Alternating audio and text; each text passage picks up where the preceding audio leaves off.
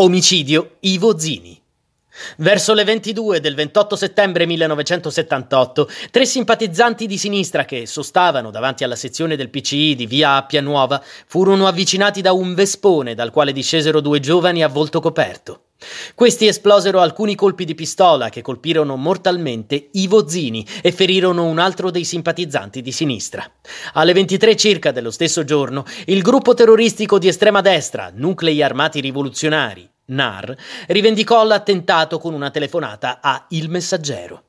Le indagini e le dichiarazioni dei collaboratori di giustizia non consentiranno di accertare la identità degli autori del fatto, lo faranno però univocamente risalire all'estremismo di destra e in specie al gruppo che lo aveva rivendicato.